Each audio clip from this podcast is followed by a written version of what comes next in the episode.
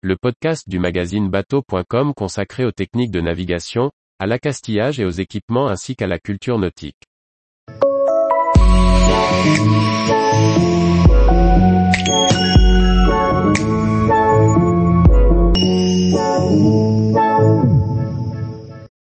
À quelle distance des côtes, le permis côtier m'autorise-t-il à naviguer?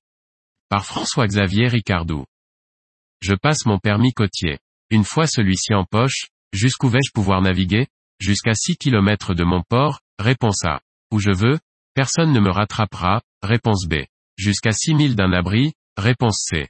Jusqu'à 6000 de la côte, réponse D. L'obtention du permis autorise à piloter un engin motorisé de plus de 4,5 kW, soit 6 chevaux. L'option côtière de ce permis donne le droit de s'éloigner à moins de 6000 d'un abri. La réponse est donc C.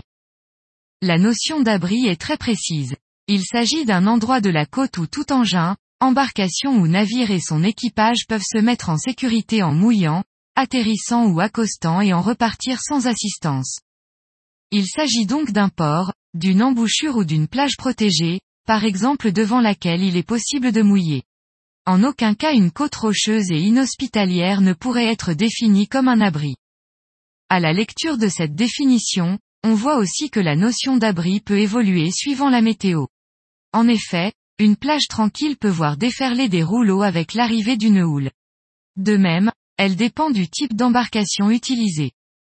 Globalement, on considère que toutes les côtes de France sont accessibles avec le permis côtier excepté l'île Dieu, les côtes landaises, le passage du delta du Rhône entre Port-Camargue et Port-Saint-Louis-du-Rhône.